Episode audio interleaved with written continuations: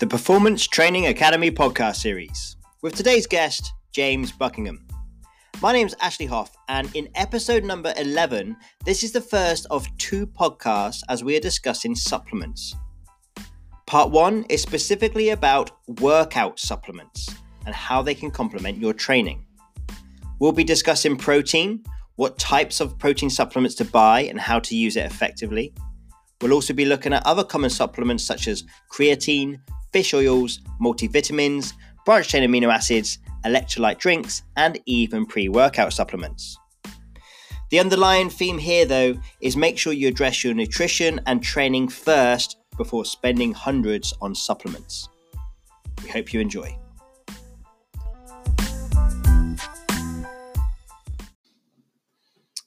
Welcome to episode number 11 of the Performance Training Academy podcast series.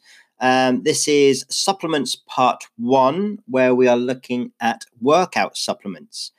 Um, within the health and fitness industry, supplements is a massive part of it. There's a lot of companies out there that make a lot of money on supplements, some necessary, some not so necessary. Um, today's podcast is all about sifting through all of your options out there when it comes to supplements uh, and kind of giving a bit of a, a, a clarity on what each supplement does.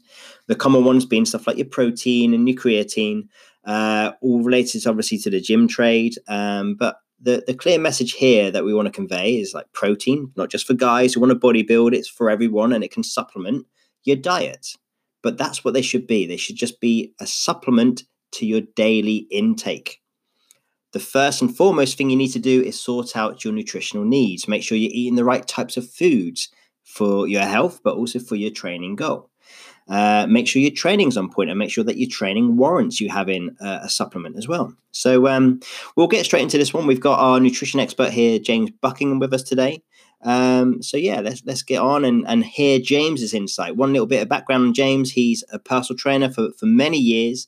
Uh, has got vast amounts of nutritional knowledge, and he uses everything that we discuss today in his advice that he gives to his clients. I'll give you my two pence worth as well, where I give you some information and advice I've given to my clients over the years as well. So, whether you're a personal trainer or a fitness professional who are advising your clients on supplementation, or whether you're just really into your training and nutrition and you're a little bit confused about what supplements you should be taking or why you should be taking them, then have a good listen to this and we'll give you some actionable points as we go as well. So, good morning, James. How are you? Morning, Ash. Good to see you again, mate. And you, and you. So supplements. Um, you're obviously a, personal trainer, a gym owner. Supplements for any fitness professional is a big part of their business. Um, it's not something that you have to jump straight into and start suggesting your, your clients take this and take that. But I think it's really important to know what your options are if it's going to be beneficial to your clients and yourselves. So let's go straight into this then. We, we've got like um, a list of the main workout supplements we're going to talk to. We're going to start with a big one. Obviously, protein supplements first and foremost. Uh, that's one that definitely has got a place, and we're going to talk about the different protein supplements as we go through. Um, but but James, this is something that you'd use with your clients uh, when you're coaching them that to again to supplement their nutrition to benefit their training. Yeah, um, just to hammer that point, Ash, that you mentioned that the most important thing, supplements aren't necessary. They can be useful, but certainly not necessary. And we all think, especially now with the marketing cleverness, that if I haven't had my protein shake, therefore my training's wasted. Of course, that's not correct. But so long as people remember that theme as we're discussing, you know, our bits and pieces. Um, so protein powders can be very, very useful. Um, I, am just skipping around as I usually do, but um, it very much depends on what your trying your training outcome is is going to be. So, for example, if you're a strength and power athlete, strength and power, um, then you probably want to increase your neural drive, and we can talk about that another way. But mm-hmm. if you're kind of a bodybuilder type thing, then you're not really too worried about your neural drive, more about the nutrients into your muscle. So there's a subtle difference there. Anyway, getting off track already. Um, so protein powders can be useful because it drives amino acids into the muscle and we know the muscle, uh, the ultimate tiniest part of the muscle filaments um, are actin and myosin, and that's their protein fibers, not carb fibers or anything like that. So Hence, we, we can benefit for having the optimal amount of protein in our diet. Now, if we're not getting the optimal amount of protein from eating normal food, protein powders can come into play normally around your workout. I don't recommend taking them during the day at all, apart from around your workout, because you know your insulin um, uh, drive is spiked and it's driving those nutrients into the muscle or wherever they're needed. So protein powders can be useful. Um, I can talk then about various types of like difference between concentrate and isolate maybe mm. yeah and before you do i think it's important to stress there as well that with um with your protein supplement as well it is the most common place to have it straight after you work out. Um, they have and again i actually don't know what is fact and what is myth as well but there's this whole anabolic window that you're always told with your protein supplement. Get it in within half an hour of finish your training.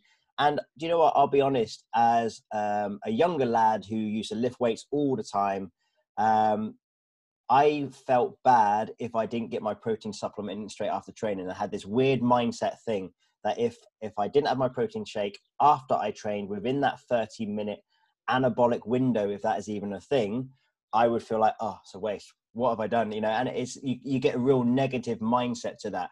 Um, but you know, there, there's a lot to be said in that. If you can get your, your protein into your body as soon as possible, it's only going to benefit the body, right?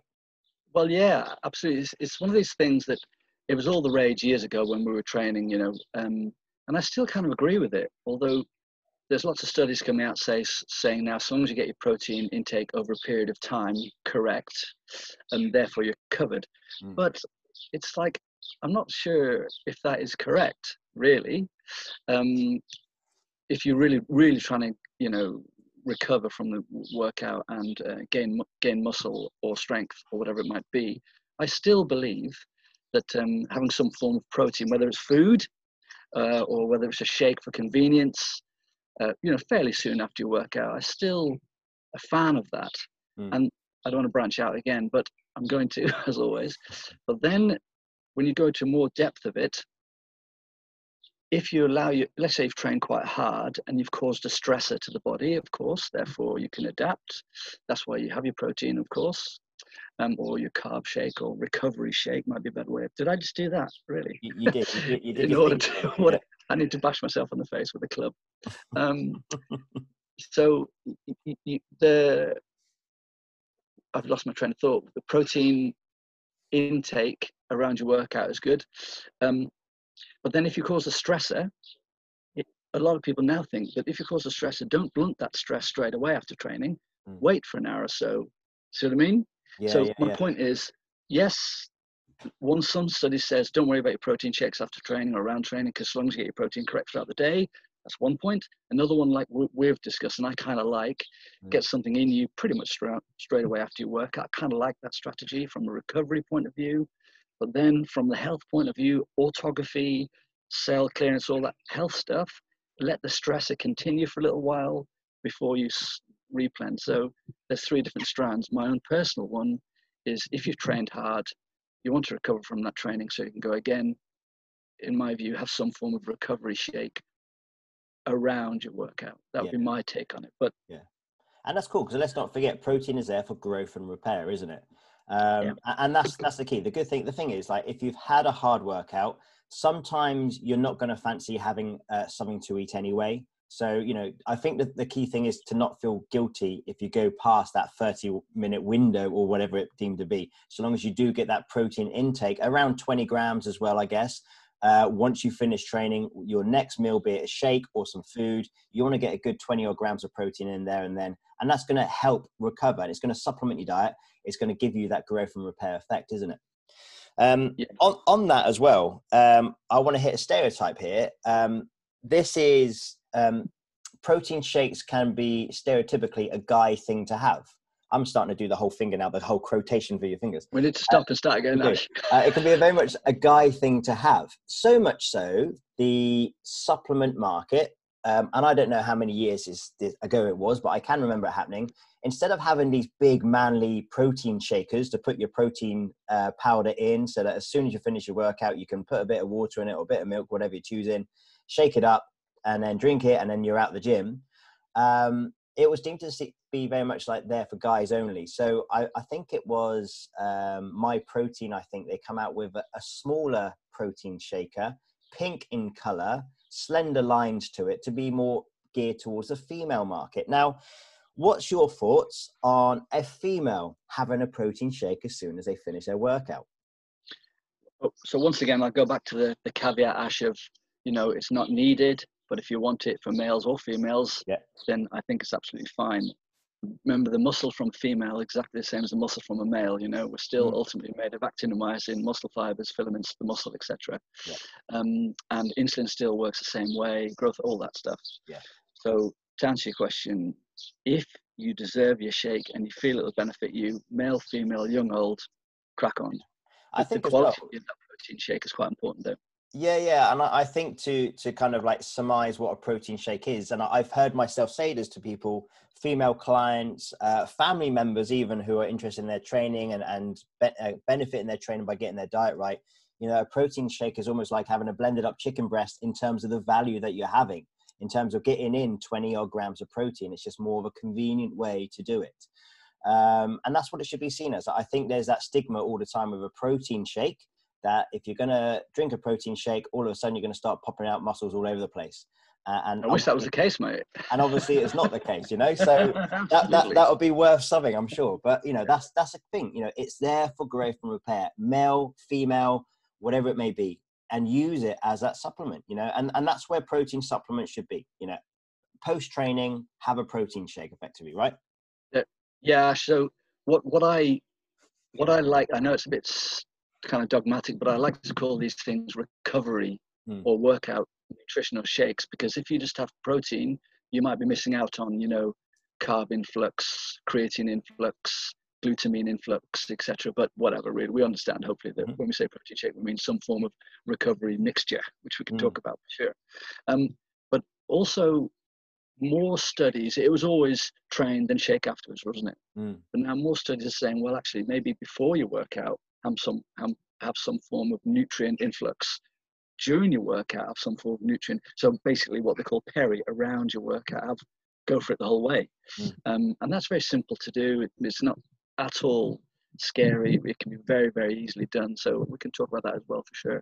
But um yeah males females young old so long as the protein or the recovery shake you're taking has got good ingredients in it mm. which we should really talk about and um, that's then you're you, you're you know, you're fine. Ultimately, though, we should really just eat some food. But very often, if you talk to someone who's trained at a high level, you know, your, your stomach, you're not ready for food because you're just like smoked. So yeah. anyway. Yeah. Well, let's do that now. Let's go into the different types of, of protein shakes you can have. Um, obviously, it's all the, the main market is derived from dairy, whey protein. Um, let's discuss then. Can you give us your insight into concentrate, isolate, uh, and what the type of protein shake that individuals should consider buying? So, very simply put, um, a, a, the cheaper version, but still no problem as far as I can see, is the whey protein, uh, uh, the whey protein concentrate. Mm-hmm. And what they mean by that is um, they have uh, manufactured it to, but there's still some milk yeah. bits in it, for want of a better word. It's not as pure. But you know, if you're drinking milk and you haven't and you're worrying about a whey protein concentrate, then you're being a bit silly because it's kind of similar. You know what I mean? So mm. that would be the cheaper, but I still think no problem really version. Where it can become a little bit more difficult is a concentrate can have more lactose in it, therefore it can upset people's tummies a bit more. So that's the first point. Concentrate, cheaper, still okay as far as I'm concerned. Mm. If you want to go further down the line, then to the next extreme, um, is the isolate, and that's been filtered much much better and cleaner and purer, so you get more of a pure uh, uh, protein uh, profile mm-hmm. to the to the powder. And then you've got hydrolyzed and, and uh, hydrolyzed and stuff like that. But basically, concentrate is not as pure as isolate. If you're worried about something causes an allergenic res- response or causing you to have an upset stomach, then go for the isolated one because it's a little bit purer. But if you're not bothered and you can drink milk fine, then the concentrate will do the trick. One point though is the isolate will spike up your insulin quicker which around workout is probably not a bad thing. Mm. Um, so they're really the two main differences: concentrate and isolate. Isolate pure. Um, now, it's worth mentioning, going off a tangent slightly, that if around your workouts, insulin being released, especially after your workout, is a very anabolic and good thing because it's driving those nutrients into the muscles where they've just been depleted. So most of it will go to the muscle. Um, so therefore, if you're having a protein shake where you're dumping liquid into your system real quick, which is kind of unnatural, really, then you're having that protein or you're having that insulin spike throughout the day. Mm-hmm. So let's say you just get up in the morning, I'll have a protein shake, insulin up, insulin down. Then oh, mid morning I'll have another protein shake. Then that's you know you have insulin up, insulin down, and then you're having three or four of these protein shakes instead of food. It's like sugar insofar mm-hmm. as the insulin response. Yeah. You know what I mean? So it's really not a good thing at all. And you think people think, well, just have more protein. Definitely not. It it's the type. If you're gonna have more protein, have it from animal sources. You know. Yeah. Um, and I can expand on that if you want, mate. But um, yeah, well, I think the thing on that then as well is is consider your protein shake to be uh, in response to training. Don't have it when you're sedentary. Don't have it as a filler for when you 100%. could be eating food effectively. Yeah. Um, they'll obviously that'll be carried with um, meal preparation. Uh, it's easy for me to take a, a, protein shake to work because I can't cook and prepare my food, and I, there's maybe no microwave I can heat my feet, food up with. I know you've got views on that, but um, for some people it is a convenience thing. It's a convenience thing like you know they might take their lunch to work and they might take a protein shake with them so they can have that mid morning uh, to keep that fuel, um, protein coming into their bodies um, and they don't have to worry about eating food. But again if you want to think about it sensibly have it post workout and especially because of that whole insulin effect. You know we want to try to maintain our, our hormones to the best possible standard and if it's going to have a negative effect on our hormones maybe it's not the best choice, right? Yeah. So the as I say, the the, the, main, the main hormone will kick in when you're taking your protein shake around your mm. workouts. Insulin pops up, which mm. after your workout is a good thing. Yeah. But any other time, you want to keep your insulin kind of yeah. low or kind of um, what's the word I'm looking for? Even. Mm. Um, also, we can branch out, but I won't. If if you feel that you need a protein shake because you haven't got any food, maybe just fast for the day, you know. So that's mm, another thing yeah, that yeah, can yeah. improve, uh, maintain muscle if you're fat adapted, and we've talked about that before. But let's say you decide you want to have a protein shake for whatever reason, you know, mid morning when you haven't worked out, whatever. I don't think there's anything necessarily wrong with that once or you know every now and then. Yeah. But you can mitigate the insulin spike by adding things to the protein shake. Normally, maybe a couple of dollops of olive oil, mm-hmm. maybe some greens, um, maybe even an avocado. Do you know what I mean? So yeah. you, are getting some fats and protein. So the insulin spike, instead of going really high, is is more stable. So mm. you kind of make it more of a protein-rich meal, albeit liquid, rather than a straight shake, which is yeah. up down with insulin. So that's quite an important thing. And pretty much just to try to just to try to um, not give that massive spike in insulin. Yeah, that's pretty much it, mate. Mm. Yeah. Mate, that makes a lot of sense, which leads us on to another one. Uh, flavored protein. This is a sort of thing as well where um, protein powders uh, can be quite, um, I think, for anyone getting into exercise and getting into their training, it's nice, and we're going to move on to this in a bit, but it's nice to be able to, like, I'm, get, I'm lifting weights a few times a week. I've read a bit about protein supplements, or maybe my, my trainer has talked to me about protein supplements. There's something fun for a lot of individuals to start looking on these protein websites or going to a supplement shop and seeing the the massive array of different protein choices there are. And it's not just about the protein choices from concentrate to isolate as you just uh, really clearly uh, surmise as well. Concentrate being the cheaper option isolate being a more pure option. Obviously we we try quite often try to promote just go with what's best for your body in that sense as well you know? So same with food same with supplements in some way the thing is with protein supplements um, is you obviously have some protein brands better than others in terms of how it's manufactured. And then what a lot of people can do is they can get a little bit addicted to the different flavorings as well like mint choc chip flavor chocolate flavor cheesecake flavor i'm sure. Um, and then obviously it becomes part of their lifestyle to, to like the fact that they're having this protein shake multiple times per day they quite like the flavor of mint choc chip as well. So it becomes less of a post training supplement uh, to their nutrition and to benefit their body and growth and repair. And it almost becomes part of their daily habit as well. And that's probably the thing that you wanted to try and stay away from. Have food throughout the day when your body is needing food to get your protein amount coming in and just literally use this as a post training. When it comes to the type of protein supplement they buy, that an individual should buy, I know what your suggestion is. It, it's, it's the same as mine you don't want to get drawn into that whole thing of buying your strawberry flavors, your chocolate flavors, etc. Just go for unflavored protein. Um, you can explain better than how I can, but flavors not necessary, are they? You're absolutely right. So if you're having if you're having protein uh, shake with flavoring in it, it's better than like Coca-Cola, isn't it? But it's not optimal. So you're absolutely right, Ash. You can either do two things: go unflavored, and if you really want to, you can add your, add your own flavoring. And I would recommend honey. And I'll explain why honey is such a useful sugar to use. Well, I'll explain now because it's got uh, fructose and glucose in about the correct natural amount that's going to replenish your liver and muscle glycogen. So honey would be my go-to sweetener. Um, so un- unflavored with no sweetener at all. But if you want to add, add honey. Mm-hmm. And then if you look at the back of some of these protein powders, concoctions. They've got all sorts of bloody Frankenstein type things in them, and then they're sweetened with sucralose or aspartame. It's kind of gone now, but sucralose. And sucralose isn't really the best sweetener. If you want something with sweetener in it, probably stevia would be the kind of one you'd want to go for, arguably. But even still, why why take the error? Why just not have go unflavored and add your own local honey mm. to the mix? And then you've got honey, good. Mm. Whey protein, concentrate or isolate that's unflavored, good.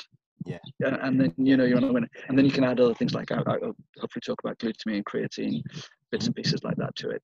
Yeah. So yeah, you're quite right. Um, uh, it, it, can and the thing about it they taste so lovely that all of a sudden you know i don't really care too much about calories as you're aware but all of a sudden you can be guzzling this stuff down mm. and it's a mint chocolate chip flavored protein powder who doesn't like that but it's not good but then as well, you know, you mentioned calories as well. You know, you on this whole big protein shelves and shelves of protein that you can see in front of you if you're going to a supplement store. You, you don't just have uh, your protein choice; you have your weight gainers as well. Now, weight gainers are, are incredible. They're like they're kind of geared towards people that want to bulk up. So, but it's it's I don't know how many calories is per shake. I've never had a weight gainer, but you get I know you're getting about 40 grams of protein per serving, as well as carbohydrates or sugars coming in with that as well and that's a massive big hit in one shake, isn't it? Really. So weight gainers Hence not really yeah. necessary, are they? Well, uh, thing is, if you look at weight gainers, you're absolutely right. All it is is usually the base ingredients are protein and carbs, mm. and what they normally do is have more carbs in, so it's cheaper. Add in some protein, and then the other bits and pieces, of course. So that's the first point. You can make your own honey and whey would be my choice, um, and rice. Mm. Um, but with the weight gainer that if you're just trying to get massive and bulky, then fine, crack on with the stuff. I'm not sure it's the best thing for you, and all the other kind of micronutrients in there, uh, micro ingredients in there, yeah. sucralose, aspartame, all sorts of shit that you don't understand what it is. Mm. So bulking, great, but um, the other thing, quite important, Ash, we, we can talk about another day maybe. If you're bulking, remember there's this nutrition partitioning thing. If you've got excess fat on you, then a lot of the nutrients will begate fat, will go to fat. Whereas if you're lean and muscular, then a lot of the nutrients will go to muscle. And it's called nutrition partitioning. It's quite important to remember that. So bulking and then stripping down is probably an old school way of doing it. And remember, when we're talking about bodybuilding, there's a lot of drugs involved, which can aid your age your stuff. And also, it's worth clearing up that bodybuilding is only one tiny aspect of fitness, strength, health, power. You know, just bodybuilding's a tiny thing, although that's what everyone concentrates on mm. incorrectly, in my opinion. Yeah. And, and I think like one reason why I mentioned the weight gainers as well is just to explain what they are. The fact that bodybuilding, there there are still individuals now that bulk up and then cut down, and and we will go into that on another podcast where we can talk about training strategies, that being one of them, whether that be right or wrong or whatever. But and again, it comes back to what we said at the start: how protein shakes can be stereotypically there for bodybuilders only, but they're not. What people have to understand about protein shakes they're there for post workout, ideally. If you get your protein right, you're going to buy an isolate, hopefully unflavored. Mix your own shakes on the back of that as well. I'm going to ask you for your your go to protein shake in a second. I'll tell you mine as well. You'll probably have a few things to say about mine actually. And uh, but that's that's the key thing, isn't it? It's not there just for bodybuilders. It's there for growth and repair, male, female, whatever it may be. Protein shakes post training, they just help your body to recover, right? Yeah. If you, no matter what your what your athletic endeavor is, if it's athletic endeavor at high level, mm. you've trained so you stimulate the body, then you feed the body, then you rest the body. They're the three ingredients as far as I'm I can figure out. Yeah. So even if it's let's say your rugby, MMA, bobsleigh, tennis, whatever, mm. you've trained hard to have an adaptation of the body. The body wants to grow bigger and stronger. Feed it. Mm. What you feed it is either food or indeed for convenience, some form of protein recovery shake. Yeah. And you know, I think they're a great asset, but people kick the ass out of having two or three or four a day, and that is not the way to do it. Yeah. Um, unflavored proteins what i buy. I generally make mine up with uh, again I, I only have mine post workout um, even a run sometimes if i've done a long run i quite like to have one after a run. Yeah definitely. my wife will say why are you having that? You've not lifted weights. And again it's not just about repairing muscle from stress caused by uh, weight bearing activity as in weights but running is still weight weight bearing activity as well it's still breaking down muscle it needs repairing as well so that's another thing it's not just linked to weight training it's linked to endurance work as well, and it's a really good post workout uh, after a long run. You know, you don't always fancy eating something after a long run anyway. Um, and a protein shake is quite nice to have. You can add a bit of carbohydrates to that as well. So my go-to will be your unflavored protein uh, powder with a bit of coconut water and then some blueberries and a banana. And I know that won't hit home with you too much. You yours would be completely more high end than mine, but for me, it's what I quite like. Um, adding milk. That's fair enough, mate. It's not bad, is it? It's not bad. No, I think, and also I like the, the coconut thing, and I know you're probably going to do that for the electrolyte balance, which is mm. fine. You know, I think I think that that shake, recovery shake, recovery shake there, what you've said, mm. I think that's absolutely fine. I really yeah, do. Well, that's, that's we, what's not to like there. Thanks, mate. And you mentioned earlier about the the the milk, the lactose as well in some of the the cheaper powders, especially as well. Um, oh, mate, there's a train going past. and, and I'm moving house soon. um, Go on. So yeah, so adding milk to your protein powder as well. So unflavored protein, adding milk. What's the negatives to that? It's not so much a negative thing, but you, are kind of double whamming, and aren't you? Mm. You've got, yeah. let's say, you've got a whey protein concentrate. Nothing really wrong with that, as far as I can see, apart from, as I said, the slightly less pure. Mm. And then you, so basically, what you're doing is you're getting milk you're mm. farting around with it to make a concentrate, and then you're adding milk to it. Yeah, See yeah, what. I mean? One, if you're going to have that, mm. either just have a, a pint of good quality organic grass-fed, mm. unfla- unpasteurized milk, unpasteurized if you can find it these mm. days, or indeed just have your whey protein, or indeed pea protein, but whatever, mm. with water. I would suggest because the milk can be problematic to some people. So if you're adding it, you can see what I'm saying. It's a bit of a, a kind of a gut disturbing mix if you're adding lots and lots to it. Yeah, definitely. And I think with uh, lactose and dairy, you know, people can overdo it. You know, milk, people can live on milk quite a lot throughout the whole day, have it on their cereal, have it in their protein shake. You know, it, it, it goes quite full on for some individuals. I know if I have lactose or too much milk, I don't actually disagree with it, my body wise, but I do feel better for not having it. So, like, even to fact having like oat milk in my coffee, I prefer the taste now, and I don't get a little nausea feeling like I used to get with lactose, anyways. No way. That's um, interesting. Um, so yeah. The, the thing there is actually, it, it, I'm not. A couple of things with milk. I know we're not. This subject isn't really, but we'll quickly cover it. Um, milk is, you know, more or less complete nutrient profile really and and let's say tribes in africa live off milk and blood you know or it's not live off it but certainly that's a good supplement to their food but it's it's fresh straight from the cow mm. non-pasteurized and i'm a big fan of that mm. going against the grain because everyone's saying, no, don't touch milk, it's horrendous. And I know it's for cows and not for humans, but if you can tolerate it, mm. then I think it's a great thing. But when they pasteurize it, then I think you've got problems. So if you can yeah. find somewhere straight from the cow and you can tolerate it, it's a fantastic food. Mm. If you can't, then it's a terrible food. so there you are. Yeah. Well, and, and we're talking a minute about uh, whey protein, which is derived from dairy. Um, yeah. Obviously, there is there's vegan alternatives as well, derived from pea protein, rice protein, etc. Again, if you, if you're following a plant-based diet, you can still have a protein shake, but you obviously don't go for whey protein. You go for pea protein instead. Yeah, they say uh, they think they it would appear that the whey would have the best amino acid profile, mm. but you know, um, I think a blend of rice and pea protein from from anyone, not just a vegan point of view, is not a bad option. So you know, some maybe one tub of rice and pea, and then the next tub you have whey for not for just a different amino acid profile. Yeah. But yeah, vegans can work quite well if they're trying to get more protein in with a, a, a rice and pea blend, unflavored again if you can. So yeah. yeah. You got you got planes going overhead now as well, mate. I know, mate. I know. I'm, I'm moving. I'm moving soon. I really am. let's go. Let's uh, finish uh, on protein then, because we've got a few more things to talk about. Um, yeah. And obviously, you know, people again get falling into the trap of the market. You can get uh, you can get protein bars, you get protein cookies, you can get protein brownies, you can get protein bread, you can get protein everything, protein yeah. cereal. Uh, the the key thing is for everyone to remember with this: use a protein shake as a supplement to their training and nutritional intake. Throughout the whole day, the protein ideally should be coming from food, um, meat, fish. Obviously there's plant-based people involved with this as well. You can get it from vegetables but that's where you want to get your protein from from foods. Uh, and that's that's the key isn't it? And then just have this post workout as we said.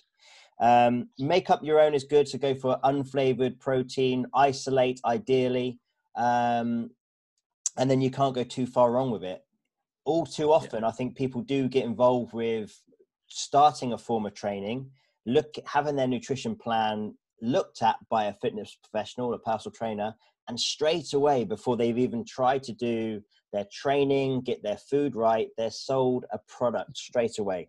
Uh, okay, if you're going to train with me, you need to have a protein supplement, a multivitamin, fish oils, creatine, it go uh, pre-workout, all stuff we're going to talk about in a minute.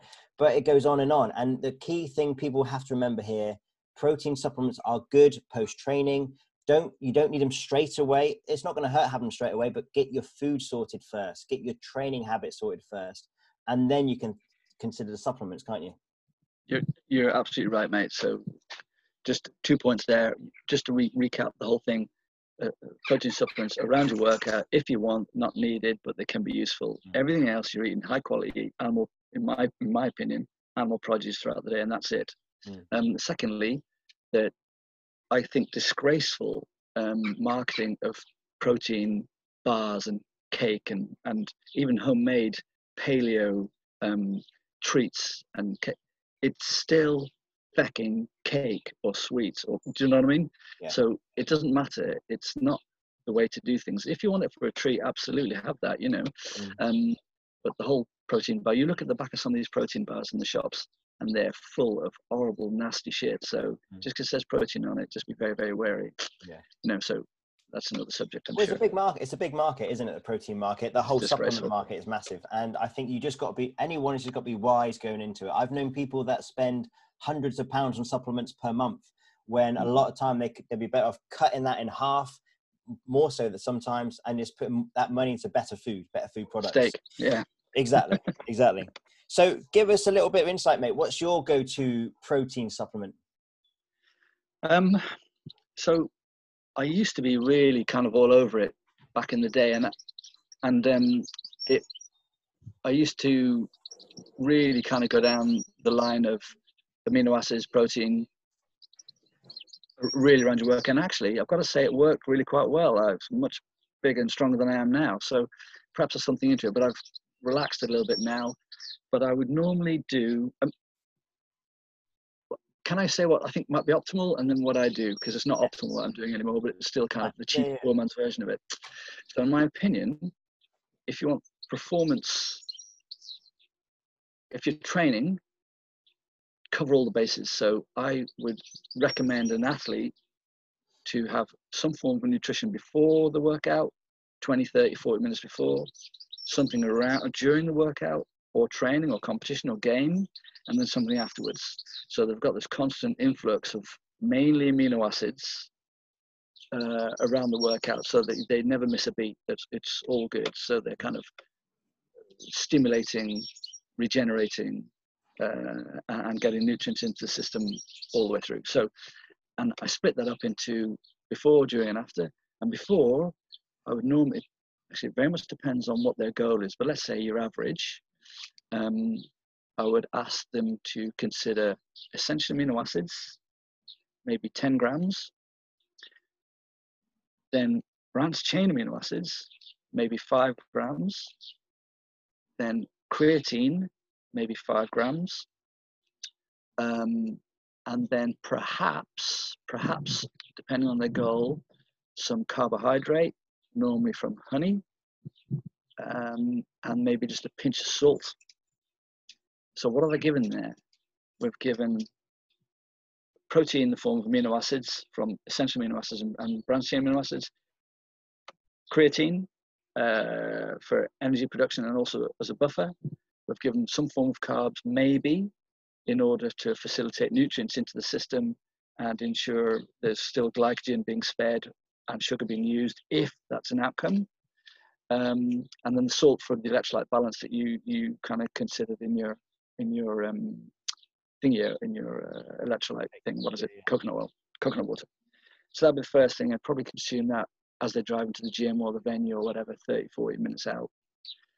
Then continuing that theme, once they start lifting the weight, they've got a, a litre bottle. And once again, it's the same mix.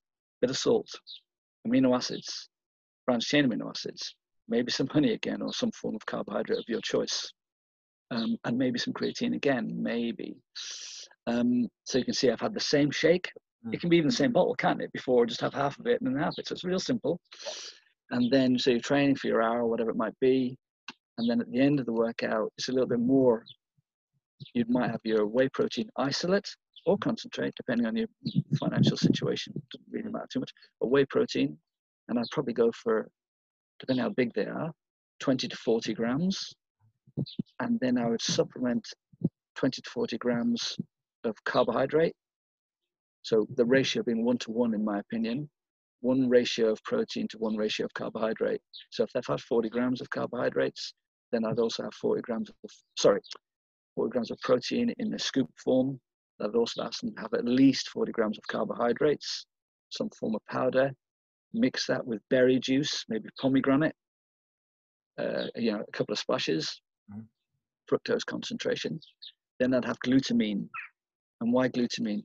Glutamine is an adaptogen, and also it's glycogen sparing, and also it's good for the immune, immune function, and all, uh, the glycogen sparing thing is probably the most important, and immune function recovery. Mm. So glutamine is really underrated, and I'll probably get them to get 10 grams of glutamine. Um, that's probably about it. So, um, yeah, I, oh yeah, definitely. If they've been highly acidic training, I'd probably ask them to have some form of greens powder in there, wheatgrass or something like that, because that will really dampen the acidity yeah. and reduce uh, um, reduce the cortisol level. Which one of the things you want after training is to reduce cortisol levels. Mm-hmm. And if you can blunt them fairly quickly with some form of shake mixture, as you see, then that's useful. I'll let that settle for a second. Remember what I said at the very beginning, though. Some experts who want a more robust body, which they don't have anything for an hour or so after your training, so allow the body to adapt naturally, endogenously. Do you know what I mean? Yeah. But as I said to you before, I prefer to train really hard mm. and get some nutrients in me straight away. Yeah, and I think on that as well, I think it's important to note that everything you just said then works really well so long as you've earned that type of intake. So that's that's for someone you mentioned athlete. Could be anyone who's who's just training hard effectively. Training hard put a lot of stress on the body. So by having what you just mentioned there you're giving your body its best chance it can have at repairing in a timely manner. I think so. You can do all sorts of things like uh, alpha gpc you know gpc which is a which crosses the blood brain barrier but from the average you notice i mentioned honey or some form of carbohydrates before mm-hmm. during and after and that would be if you're lean, if you're training hard, and you kind of got more of a bodybuilder style training going on. Mm-hmm. But if you're a power athlete, I think taking carbohydrates before you work out actually blunts your neural drive. That's quite important. A little tiny distinction. So, for example, let's say there's a guy that wants to, it's out and out power, you know, explosive, and then rests, explosive, then rest, explosive, then rest. Carbohydrates won't necessarily help him in my view, from a neural drive, because after it's neural, isn't it? Mm. Um, so that's where I'd, I'd, change that to something slightly. So you see, there's an individual thing you probably want to uh, be aware of. But before, during, after, uh, amino acids, branching amino acids, carbohydrates mainly, may, maybe, and creatine. During would be the same, and then after you have your whey protein, uh, glutamine, and the like. It's a bit. Of, I know there's lots of names being thrown out there, but hopefully, yeah. Um, I, I think to to help someone listen to this podcast, if you feel like you are training at a very high level, consistently as well, not just every now and then, but consistently training at a high level, working as best as you possibly can, really pushing yourself with the weight training, especially as well. Then what you've mentioned there, that's a really good way for someone to like maybe rewind a few times, make some notes on what you said, and then try these things, research them a little bit, go onto Google to find out what those elements are that you were just mentioning. Um, and then just to see if it fits for them. If it's someone listening to this who maybe does still train hard, but not to that intensity that you're talking about. They're not a professional athlete or something like that, but they are doing weights a good few times each week. They are training hard every session they do. Um, a protein supplement is still beneficial. You just don't have to worry about adding all the elements that you were just adding there. You mentioned no. that that's there for someone who's, who's looking to get optimal performance from the whole situation. So Ash, what, and then so that would be the goal, in my view, the gold standard. There are, as I say, there are other things you can bolt on, but maybe a little bit too in depth at the moment. But so let's say a poor man's version of what I've just said. Mm. Um, so bear in mind that essential amino acids and branched amino acids basically from protein, right? Yeah. So before you work out, have a scoop of whey protein isolate, unflavored. Add some creatine if you want, and maybe some glutamine. But my point is that before you work out, have the same thing during the workout. So once again, it's only whey protein isolate, unflavored, maybe some creatine if you want, maybe a bit of salt, and then afterwards, whey protein isolate, um, glutamine, and then you know you can chuck in your carbs and your honey and all that business. Mm. So it's not actually that frightening because when people say branched amino acids, I mean they all derive from protein powder or protein sources. So what I'm, the main theme to take away from that Ash is it's all some form of amino acid mm. apart from the honey. Yeah, yeah, yeah. And that is not needed. Mm. See, once again, there's a theme. I won't get too condescending there, but there you are. That second uh, option you gave there, is that what you're having now? Yeah, that's how I'm doing it now. Only because I'm too bloody lazy to get all the shit together. But if I had, if I really was getting trying to think, right, I need to get a grip, then I'd go down that gold standard. At the moment, I'm simply doing whey protein isolate before with some creatine, and that bottle just remains. I top it up with water, so that's my before and after, just a bottle, and then a decent shake afterwards. Or indeed, because I'm kind of like more into health now, I don't have any shake afterwards. I go and wait an hour and then I then I, I feed because I'm not I'm not training at any particular standard anymore. So you know I'm a bit slacker. You're training at a good standard, but you're not training for an elite standard. You, are not trying. to... I was waiting for that. That was I fished in there. Thank you very much. um, to to bring an end to the protein side of things, well, a couple more things I want to mention. Uh, casein protein, uh, slow release protein formula um, again sold uh, by a supplement market to have maybe before you go to bed. So when your body is growing and repairing at rest uh, at its optimal time to do it whilst we sleep. Having a slow release shake such as casein protein uh, is a is a good choice for individuals something you'd recommend or never uh, touch no uh, no ash i wouldn't so in theory you're right what you said slow release blah blah blah but actually from a health point of view I think it can be fairly disastrous. So, um, you know, you have to look at longevity. If you're going to have something like that, just go back to what you've had before. You know, you're at a quick, quick scoop of good quality, unflavored whey. But actually, um, it depends if you're trying to sleep or not. We could talk about that another time. But I think whey protein casein is is is overmarketed, kind of perhaps rubbish, and people think the, the marketing tool is because it's slow release, but I think it's just a crock. And well, uh, from a health point of view, I don't think it's very healthy at all. And you can see how it sells, can't you? You know, we've got all these people buying our protein supplement. They're, we've got them now. They're, they're in. They're buying a supplement every month. As soon as that tub runs out, they're buying another one. What else could we sell them? Let's make let's make a product that we can get them to have before before they go to sleep, and say it's slow releasing. It will it will drip feed into their system throughout the night and stuff like that. Um, it's marketing. Yeah, it's, it's, it's mental. Ways of. Um, and I guess to summarize all of this as well, it's important to say that so long as you're getting, so long as an individual knows how much protein they should be targeting per day, that's when this, this protein supplement can really benefit as well in terms of it should only really be there post workout. And an, an individual ideally needs one and a half grams of protein per kilogram, depending on their goal, depending on their situation. But as an average, you're looking about one and a half grams of protein per kilogram. It's very easy to fall short of that. Now, again, I, have spoken with a lot of people in the past who do use a supplement purely to get them up to that daily protein intake. I guess the key thing and the theme going from what you've spoken about already, because um, most people who want to hit that protein intake, they're looking to change their body composition, put on a little bit of muscle mass or muscle tone, however you want to call it as well. Um, and then with that, normally that comes coupled with losing a bit of body fat as well. So I guess if you're just having protein shakes flippantly throughout the day, just so you can get near that protein intake, obviously if you're spiking your insulin throughout the day because you're not training, so you're not really earning those shakes, that's going to have a bit of a negative as well to it, isn't it?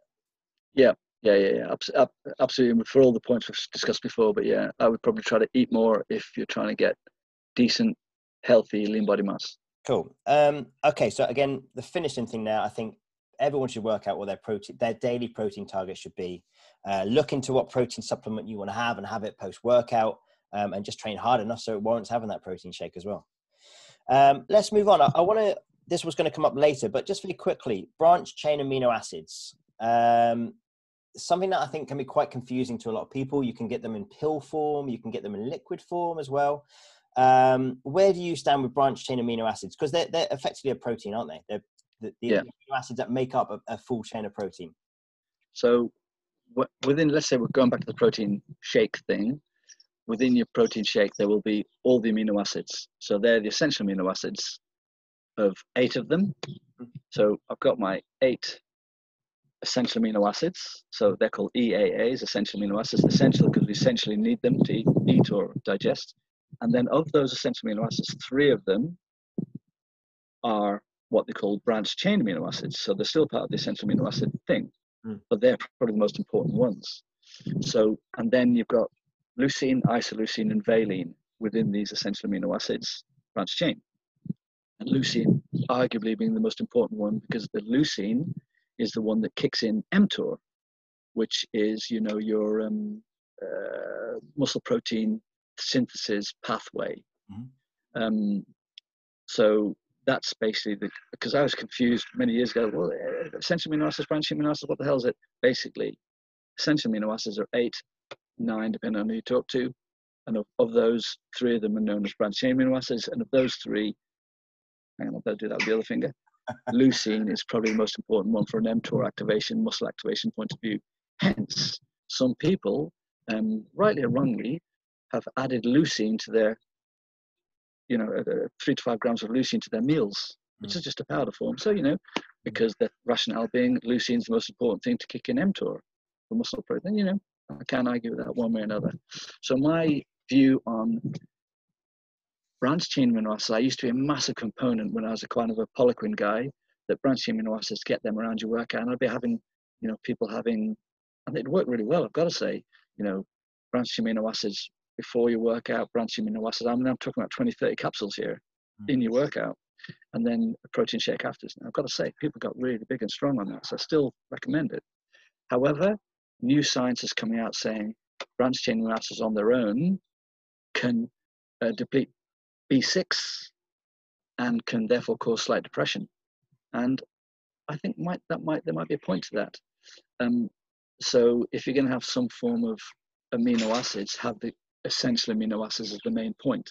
Mm. That's what I'm saying. Essential amino acids, maybe 10 grams before you work out. Add five grams of branch chain amino acids to that, so you get that added boost to those three important ones. And then you've got really anabolic environment, which is kicking in mTOR, which is kicking in insulin, which is kicking in growth hormone, which is th- you know three things, you know. And then keep that going around your workout, and then a big bolus dose of protein shake powder uh, afterwards with all the other whistles and bells I spoke about before. So to answer your questions, branched amino acids and or amino acids, similar, very anabolic. I'm a big fan.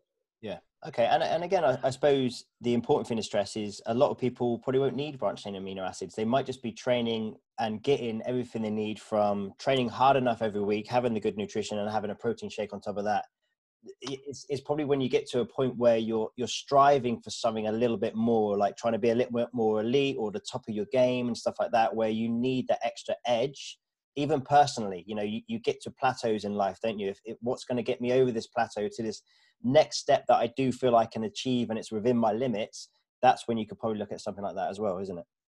Yeah, actually, I would say that um, if you really want to go down the line and get lean body mass, essential amino acids, branched chain amino acids, and creatine mix around your workout is a very, very useful thing. And I've seen it happen time and time again with people at international level getting fit, strong, lean, athletic, focused on that type of thing. And in fact, even um, uh, military reaction, military teams that have to be on high alert, they used to supplement every hour or so with three to five grams of branched chain or essential amino acids just to keep their mind focusing, focusing all the time.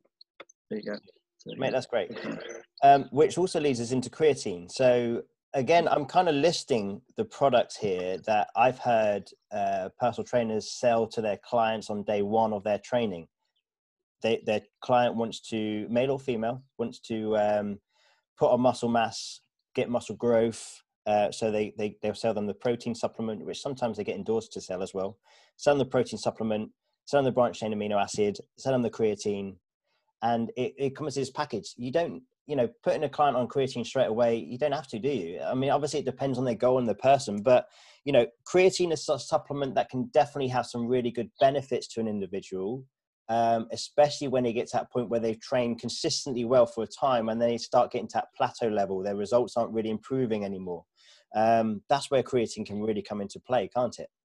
Yes. So what you find, Ash, is yes, creatine is involved in. You know, you have to ask these trainers why they're giving it. What's the what's the purpose? But creatine is involved in the creatine phosphate pathway, and therefore gives you more energy. Mm. And actually, it's a very very useful supplement even for people of aren't even training. You know, all old men and women like myself. You know that and who who who, who want that um, uh, creating more energy, uh, creatine will will absolutely do that. And it's also a buffer, you know, couple creatine with uh, beta alanine, you've got a really high potent buffering system for athletic performance.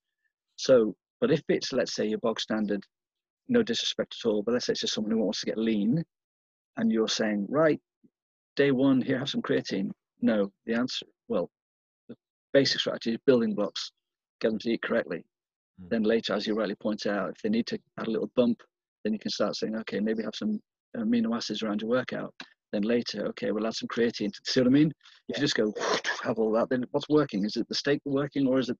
It's mm. so. I think yes, creatine. And from an athletic point of view, I thoroughly recommend creatine. Um, but you have to know why you're giving it to people. Mm. Um, uh, so it's a proven over and over and over. It's a very very useful supplement. And then you've got the marketing tool of creatine being hydrolyzed and all sorts of shit. No, just creatine monohydrate, cheap and cheerful, from a good quality source. That'll do the trick. Mm. And with creatine, there's they have a loading phase, they have a maintenance a maintenance phase as well. Loading phase, God, I haven't thought about this for a long time, but loading phase on like 20 grams of creatine a day, and then you do that for the first week or two weeks, and then you go down to a maintenance phase of 10 grams per day you're taking it in five gram in, in intervals. Is is that right? well, that's that is a way to do it. So you're trying to get the creatine into the muscle, but don't forget if you're eating a lot of what I would recommend anyway, high protein, high quality animal produce, meat, you know, creatine is is in that. So, but so I prefer not to do any loading at all with people. I simply get them to do it around the workout, nothing else. So five grams before, and or five grams after or three to five grams. See what I mean? So it's around the workout where, where the nutrients are being absorbed. The body's saying, right, give me some nutrients. I've stimulated the body, feed me, as opposed to some arbitrary loading phase, which I'm not really hugely au fait with, shall we say. And, and, and so that would be how I would do it personally. And the, and the reason to have creatine, the reason for an individual to consider taking creatine, as you mentioned earlier, it, it, fits in with one of our energy systems, the phosphocreatine energy system that's where we have explosive power. Um, if we have a little bit more of the creatine to be able to buffer and resynthesize to give us that extra bit of energy, which can deplete within seconds, it's just given us those few extra reps, isn't it? Of a, of a of a weight train, like let's say bench press, it might give you as few extra reps before you hit failure. Therefore, the creatine itself doesn't effectively make you stronger, but because you can get those few extra reps and repetitions, you get the extra bit of overload, which then leads to extra growth and repair. So that's that's the key thing for it, isn't it? Really, just to have have it just to benefit that type of training. Yeah, I don't know enough about that, Ash, but I would say that two things. Yes, it will certainly improve your training outcomes, as you say, you get an extra rep or get higher or get more explosive for sure. Um, and also, it's a buffering system as well um, as well as it, it's one of those nutrients that that from an overall energizing from you as a human point of view, it is extremely useful. Hence, you know, I might give it to my dad, you know, if, if he would believe me instead of just drinking whiskey all the time. But that's not a bad thing. And as well, you hear a lot with creatine as well when people have it for the first time. And I, have I've, I've, I've known people to do it just purely for this thing. It holds more fluid around the cells. So it, it gives you that fuller look and appearance is that true? I, I mean, I've never gone on the fact that I take creatine so I look fuller, but I've known people that do. I've heard that. I've heard that, and it seems to be the case, but I've never experienced that myself. So I can't really talk. No. But yeah, people say that it, it certainly does draw water into the muscle. I'm aware of that. Mm. So you might just have to drink a little bit more water, but I don't really know much more about that, if I'm honest. Yeah, cool. Okay, mate. We're just there's a few more little supplements I want to talk about. Um, we, we just mentioned how creatine can benefit the whole performance side, the explosive energy systems. Um, drinks with electrolytes. Um, obviously, a lot of them you get your branded drinks. Um, the, the, thing that frustrates me about these high sugared electrolyte drinks as well is when they're sold to people who are just looking to lose weight and they're going into a gym. They walk into the gym, they, they scan their membership card, and before they've even gotten to the gym floor to start doing the exercise to want them losing a bit of weight, they're buying a Lucozade or something like that or Red Bull, or whatever, they're buying something and then putting more sugars in their system before they go and try and get rid of some of these calories, you know? So the gym trade itself does sometimes not help some individuals because they think I should go into the gym, I should buy that bottle of Lucozade, and then I should start my training because I need that Lucozade first. And obviously, it's sweet, it's sugars, so people can be addicted to the sugar thing. So, um, water is the best thing for those individuals. Adding electrolytes to a drink to your water, though, uh, can be beneficial. But again, it's if your training warrants that. So let's say an endurance athlete or doing very hard, longer duration sessions, you could probably do some electrolytes. And that's talking about where you're having these drinks where you're you're putting your sodium, your magnesium, your potassium, your calcium, and stuff like that into your drink. Um, that can be definitely beneficial. Is that something that you've done or have? Yeah. Uh, kind of like. I, I I 100% agree, Ash. To be fair, um, if you, I'll just wait for the train to go past. Those on the podcast that can't see, uh, James was just waving to the train. so yeah, electrolytes. We have to remember what it does. So in order for the energy to jump across the nervous system from muscle, it has to go through, you know, the fluid, and that fluid it has to have the right salt balance, the electrolyte balance, in order for the signal to go across. You know about this. You teach it, and of course, if that if we haven't got those electrolytes correct, then this, this impulse doesn't go across the muscle. Therefore, you get fatigued, you don't operate as well, you get discoordinated and all that business. You can see that with marathon runners at the end where they're wobbling all over the road. Yeah. Very often it's it's uh, electrolyte imbalance.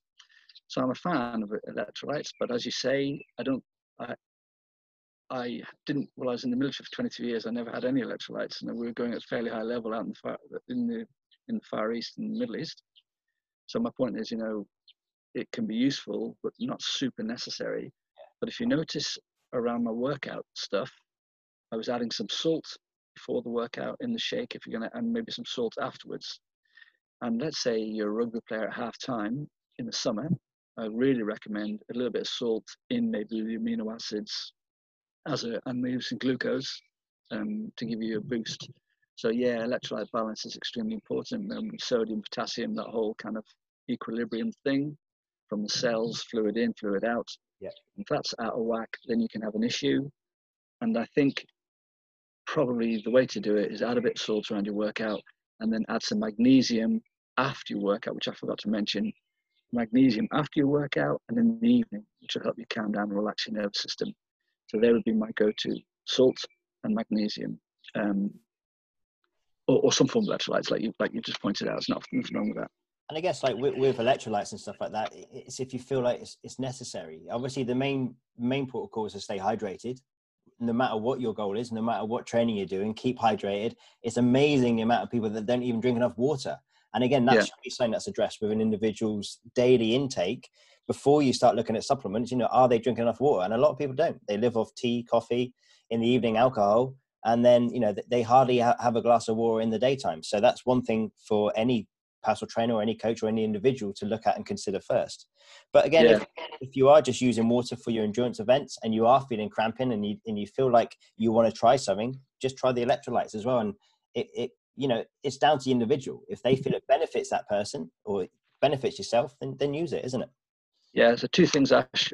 Um, one is when we're kind of I, I know we're not going to talk about kind of the carnivore style diet, but you know I'm a fan of it. Um, but if you have that, you want to add more salt to your, your food anyway, because that, and therefore you, you don't have to drink the electrolytes. You can eat it simply because it comes in food, of course, and added salt. So that's one thing. And the other thing that popped into my head as you talk about that, I used to do consultations for the Marines We were doing Arctic, uh, Arctic stuff. And um, recently, before my or after my time, they started adding electrolytes into their into their ration packs and I thought, what a great idea that was. In my day, we never had them, but you know, even the military, who were very slow and up the uptake very often, are realizing the importance of electrolytes. Bearing in mind, those boys are really training at a high level, um, more endurancy. Yeah, and I think so. For, to cap that, yeah, electrolytes are useful, mate. Yeah, and I think for anyone who does train at a high level, you you understand when you kind of like messed up on your nutrition. You know, when you've done that hard session where you are dehydrated, you haven't taken enough food, uh, you, you feel it. You know, it's not a pleasant feeling when you can feel your body shutting down on itself a little bit. You know, yeah. Um, it's just being wise again with your nutrition. Just one more thing, uh, pick up on there about adding salt. Uh, adding salt to your food again that's that's one of these things that's deemed to be a, a negative thing people shouldn't be adding salt to their foods sodium is important part uh, plays a massively important part in our bodies doesn't it if you look back at um, hunter gatherer times when i killed the animal and I eating the meat, there's blood around the meat, and that's added salt in there. So I'm getting it. So if, when you when you're kind of eating high, high, high meat diet, you should be adding salt. There's nothing wrong with that. Just replicating nature, kind of. Yeah. Unless you want to smear blood all over it. And once again, that's not a bad thing. but um, so you can see everything. Everything should really fall back to what we are as kind of as as uh, uh, animals. Yeah, and it, it's something that we won't talk about today, obviously, but like it just shows it's another highlight again about how nutrition can be so like considered to be wrong by adding something like salt to a food that can be considered to be wrong when it's actually not a negative thing. Obviously, if you're adding salt to already very, very high salty food, Different that's where there's, you draw the line. But if, if you're just cooking good produce food and you're adding a bit of salt to it, don't be afraid of that. You know, you add salt yeah. for a bit of flavor anyways, you know, so. Okay, so that's all good. Um, a few things to finish off on then. Um, another couple of supplements that I, I do use and I think anyone even starting out could start consider using First off, a multivitamin. Um, again, even if you're getting your nutrition correct and you're getting locally bought produce, so you know that the production of that that food has been good and it's retained uh, vitamins and minerals. Um, but you know, a lot of individuals, especially if they don't lead a good diet, they're lacking multivitamins. Um, even if someone's got a clean diet and they're eating well, do you promote to have a multivitamin? Um, Ash, that's a good one. So I've changed my thoughts ever so slightly, but I used to be real big on it, and I'd even get people to take up to three multis a day, with the thought process that well, it's a kind of a shotgun approach. You know, we're not sure if it works, but it certainly probably doesn't. Not it probably won't do any harm, yeah. and you know, get some of these minerals and vitamins in you. Um, and my rationale was because it'll help also the liver function because a lot of people become quite toxic, mm-hmm. and um, for, for the lifestyle and nutrition reading. So therefore, it give them some form of multi will help the liver to do its job. So that was one of the main reasons. And you know, I still, although people think about synthetic, it's a pill form, it might not work. It might not, but it also might. So perhaps it's not a bad thing. But the alternative would be go back to nature, and I hate kind of something unsexy. But if you eat liver, you know, maybe twice a week or more, in my view, um, or the organ meat, but certainly liver. Liver is known as nature's multivit. Do you know what I mean? Because it contains everything that you need to operate. Certainly, if you eat liver, it helps your liver, and if you can help your liver, that's the whole point of multivits, really. Um, so liver would be my go-to, and also if I'm feeling ill or people are getting sick all the time, I think some form of capsule-style antioxidant aid might not be a bad thing. Um, branching off on that, I don't want to talk. Well, we could actually, but we could talk maybe further down the line about antioxidants. But the body makes its own internal antioxidants from glutamine, glycine, and uh, cysteine. Mm-hmm. So it makes its own master antioxidant called, called glutathione. Mm. So in theory, you don't need any other antioxidants because the body makes its own yeah. glutathione, which it makes from amino acids. Again, see, theme going on. Um, I'm branching off, I know, but to answer your question, at the basic level, a multivitamin from a good quality capsule form, probably not a bad idea. Some people poo-poo the idea because the whole synthetic thing, and some people say it's a great idea. Um, certainly, people with bigger brains than me rate it. Mm. Um, but if you're unsure, go back and eat, eat some liver, and that really is far more bioavailable to you. Yeah. So, and again, if you're if you're eating whole natural foods as well, um, you, are going to be getting your vitamins and your minerals as well. Again, Mother Nature has provided us with everything we need. You're mentioning like the liver and organs and stuff like as well, like really dense in what we need also. So maybe a lot of people who maybe don't eat that. And again, we've discussed this before. Some people might go liver, oh, it's disgusting. It's just educating yourself on why it's important and how it can benefit us. And if you really want to put yourself in that state of optimal health, then give it a go. Learn how to cook with liver and make it taste okay, you know? Um, yeah. But again, you know, Mother Nature does provide us with what we need. Multivitamins is just a way to supplement that effectively. There's a lot of individuals that are nowhere near eating the type of foods they should be eating. You know, relying on processed foods, ready meals, etc., etc. Um, you know, for them, it's a slow habit forming journey to get from eating really bad to eating okay um, multivitamins for those sort of clients or individuals might might prove well early doors as well, even before they've got their nutrition sound. Yeah, you've you've mentioned you've actually summed up really well, mate. Sometimes as a kickstart, perhaps chucking some of these bits and pieces at people initially is not a bad idea. Yeah. Um, another thing um, that comes up a lot is um, fish oils.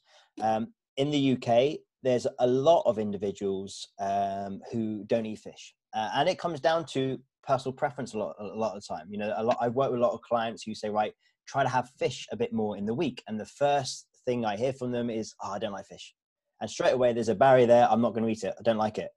Um, you look on somewhere like the Mediterranean, where you know they're catching their fish uh, and they're eating their fish, and it's part of their way of life. Their diet is better because of that. You know, fish is has a massively important role to play, essential fatty acids, etc fish oils is a really good supplement that people can consider, especially if they don't eat much fish, especially if they don't eat no fish. But fish oils can be really beneficial to someone. Yeah, Ash, um, I think if, let's say, you didn't eat anything else but fish, nothing else, I think you're probably doing all right. Yeah. Um, so apart, what you've just said there, apart from the fact there's, the essential amino acids and the essential fatty acids and all that kind of what we know about stuff, the good fact that it's good quality meat source.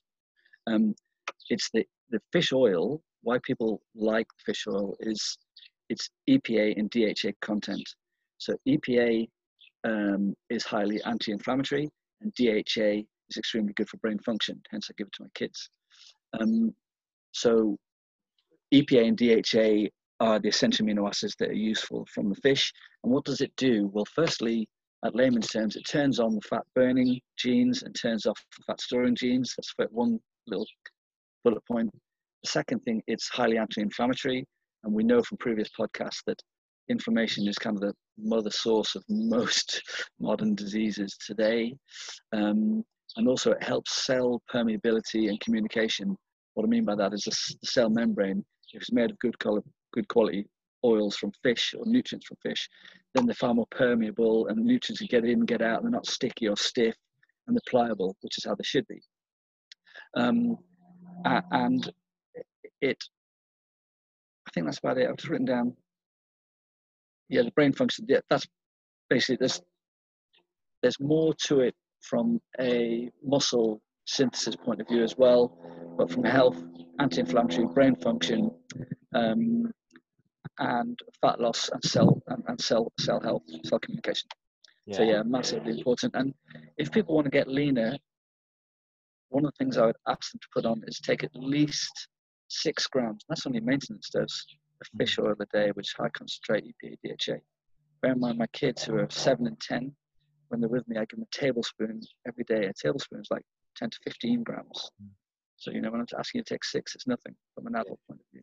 Yeah. And again, fish oils is one, some people have been a little bit um, unsure about taking fish oils. I mean, I, I've advised people to do so in the past, generally because they don't eat, they eat next to no fish or they're these people that don't like fish, for example. Um, and it's just got so many good benefits. And if you look at the bottle that they come in a lot of time, if you go down to your local supplement store, stuff like that, and you buy your oil capsules, and it will recommend taking one to three per day. Uh, I don't know what the dosage in terms of milligram is per that, but I know when we looked at it, we've we've pretty much trebled that. Almost have like two capsules with breakfast, two with lunch, two with dinner. Um, and that's always kind of put them about right. But again, it's the health benefits of having these fish oils. Um, again, if you look at it, it's all about circulatory health. It's about getting rid of the, the, the fatty buildups around the circulatory system that can build up with your low density lipoproteins. Um, so again, from a health side, it's it's important to have it. There's two things actually that you need to be aware of. Um, if you don't mind me putting in there, while I think about it, is it can go rancid very, very quickly. So if people keep it in the sh- in, you know on the shelf or whatever after the, in the liquid bottle, goes rancid real quickly. So you've got to be very wary of that. So if you're worried about that, maybe take the capsules. Mm-hmm. Um, there's something else that popped into my head as you were talking there. Um, I'll come back to it. I can't remember. I think on that as well, like um, quite often, uh, I've probably been experienced this myself it's very easy to buy supplements uh, and it fits in with your lifestyle and your training at the time. And then very easily, you can forget to take your supplements. What became a habit of taking your multivitamin in the morning and then your oils for breakfast, oils for lunch, oils for dinner can be going so well for you for week upon week. And all of a sudden, you have a week where you forget to take them or you forget to re- uh, replace them. And then when you do, you've lost that habit of having a supplement again. And habit is key, isn't it, to a healthy lifestyle, to training well, to eating well. It's about forming these habits. And all too often, I'm sure there's so many tubs of protein and pots of fish oils and whatever sat on people's shelves right now, which are untouched. Um, and it is a case of, isn't it? If it fits in, if you if it's needed, use it. And it does take a bit of habit forming sometimes. So uh, going back to the food part of that, Ash, if people could, you know, um, where you get really high dose of omega three from natural sources, fish eggs. Yeah. Okay. So fish roe, you know, if you don't want to go down the supplement form because it goes rancid, and you know that is a fair point. Mm. Fish roe, um, get some of that. It's, it's quite expensive, mine, but you have a tablespoon for that, maybe at breakfast or lunch or dinner or whatever, just as a kind of a starter-ish, or yeah. add it to your food when you've cooked it. It's a nice salty taste. Some fish roe, you're covered. Yeah, and you also get omega three from from. Um, sorry, actually, you also get omega three from animal sources. You know, meat sources as well. Yeah. You don't we really want to be getting your omega three from plant sources because that's um, ALA, which is not available to the body, it's not bioavailable. So when you talk about kind of ALA from flaxseed, it is not the same thing. It's very important to remember that. Yeah, good. Okay, um, and just to finish that bit as well, um, in terms of a nutritional side, getting fresh fish is great. You know, go down to your fishmongers. If you live on a coast, it's easy. If, if you live in cities, you can still get it. You just got to like look a bit harder or just be a bit more proactive to get it. Um, tin fish, like sardines, mackerel, uh, tuna, effectively. All good for you. I know tuna comes to that thing where it's very high in mercury in it because it's of ease and it's very accessible. It's not that expensive to buy, like, you know, four tins of tuna for less than a fiver, probably. Um, but people who are looking to get fish in their diets and to get their protein content up can have quite a lot of tin tuna throughout the week, can't they? But you do have the uh, effect of mercury. Is that right? That's yes and no actually. So in theory it's really good because high protein blah blah but it's not really that oily as which is the oils that you want. So if you're going to go down the tinned fish line and i don't think there's anything particularly wrong with it um, it would be the small fish sardines herring um, mackerel they would be the ones. And actually in my cupboard i've got loads and loads of tins of those things oily fish. Um, so let's say i can't be bothered cooking or i'm just hungry then i'll have a i'll grab what i'd normally do is grab a tin of uh, herring or sardines, and a couple of pickled eggs and a slice of cheese. And there's a good old meal right there, and it takes me 30 seconds to make, you know. So I think that's a really good thing. High omega 3 content that's bioavailable to you from smaller fish. Perfect. Mate, good. Okay, so I think we touched base there on. There's one more thing I'm going to touch on in a second, but again, getting the the essentials of workout supplementation is there, isn't it? A good form of unflavored protein, um, good source of creatine if it's needed, creatine monohydrate. Yeah. Um, fish oils definitely uh, kind of like advise for most people to take because you know a lot of people can probably put their hands up and say I definitely don't eat enough fish. Even if they like fish, they don't eat enough of it. You know, it's it's one of those uh, food types that people don't always seem to buy enough of or buy it regularly enough to have it. Um, I've tried to form the habit having like two or three times a week, and we do okay with that. You know, so I know I'm I'm definitely having more fish now than what I've ever done just by learning about the benefits of it. And I was one of these people about ten years ago didn't like fish that much. You know, I, I like tin tuna, and that was about it. So it, again, because I know the benefits, I've slowly taught myself to like it.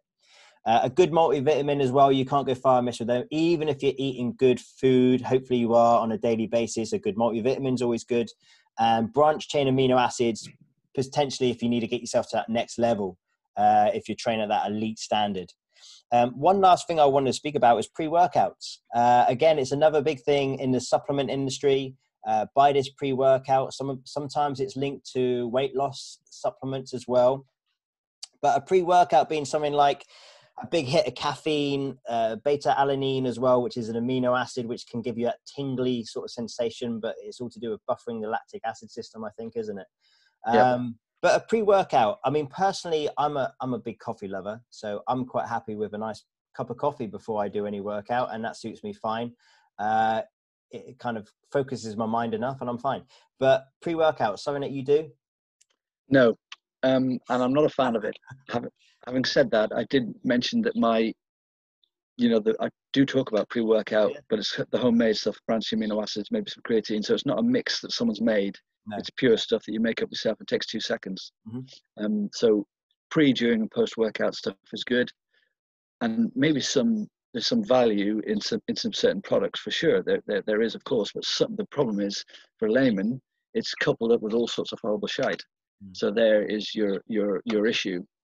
Um, so in theory, a pre-workout can be useful, but you know, once again, it goes back to this whole thing of of why are you taking it? What are you trying to achieve? Uh, uh um, and will it help you at all? Um, let's say you're a competition bodybuilder.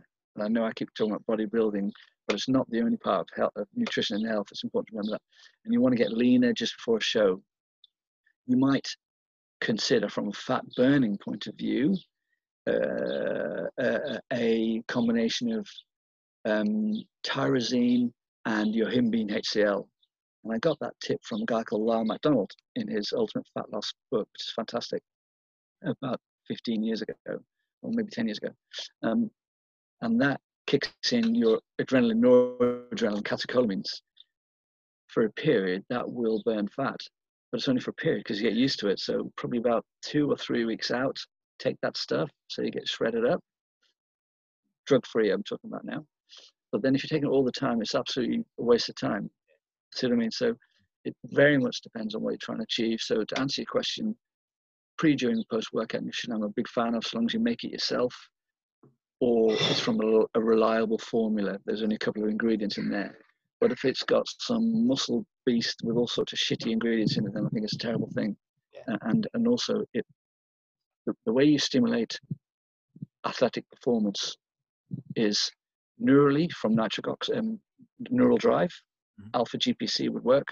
Then you've got the lactic acid buffering system, citrulline, and then you've got um, the, the um, vasodilators, you know, arginine, that type of thing. Um, and I'm waffling on, we're probably getting a little bit too complicated here, but there's three different systems you can operate to improve yourself. From a power point of view, neural drive would be the, would be the one from a bodybuilding point of view, would be vasodilation and buffering.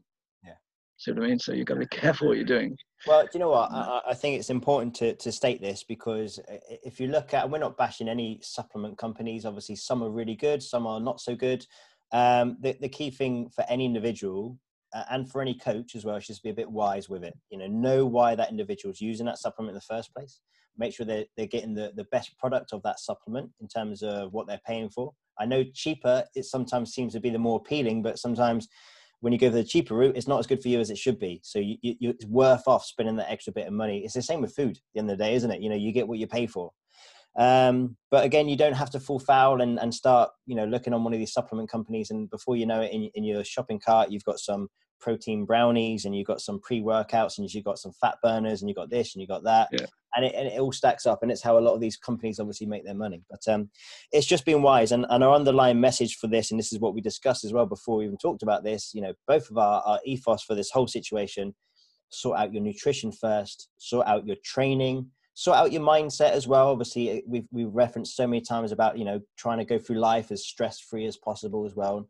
Um, but it's just getting the health side of it sorted, and then use these supplements purely to supplement your daily intake. Um, any any lasting thoughts before we go, mate? Did two things, Ash? Did you? I guess we'll talk about more of your health everyday supplements later or or, or yeah, now? I think I reckon what we'll do. This can be our workout uh, supplement uh, podcast, and I think we'll definitely do okay. on health um, because again, it might not be as long, but there's some. Again, this is what people have to realize. Yet, what we've spoken about can benefit your training and your health as well to a degree. But there's a lot of supplements out there as well, which we'll discuss with you.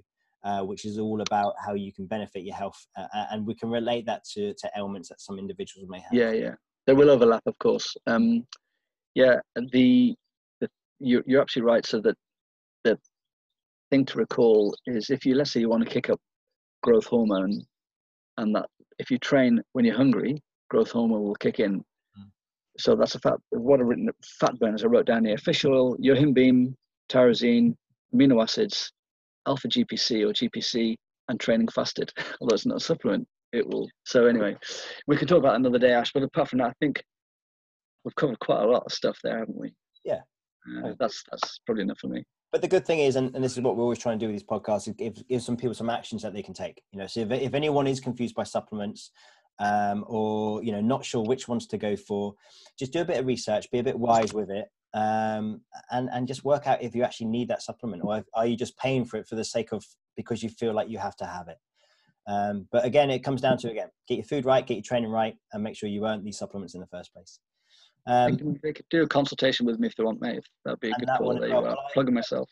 That's it, mate. Well, I always put a link to your website at the end of this as well. So, and this is the key. You know, if anyone is keen on on do, talking about their nutrition and their supplementation choices, you know, do go onto James's website, uh, get in contact with him through there, uh, and have a chat. And you know, that's you know, you could save yourself a lot of mo- money and time by chatting with James. You know, he can put you in the right direction. Um, James, as always, mate, thanks very much. Been a pleasure. And you, mate. You take care. And See you again. And yeah, we'll definitely do another one about the health side as well. All right, buddy. Yeah, thanks very much. That. Cheers, mate. Yeah.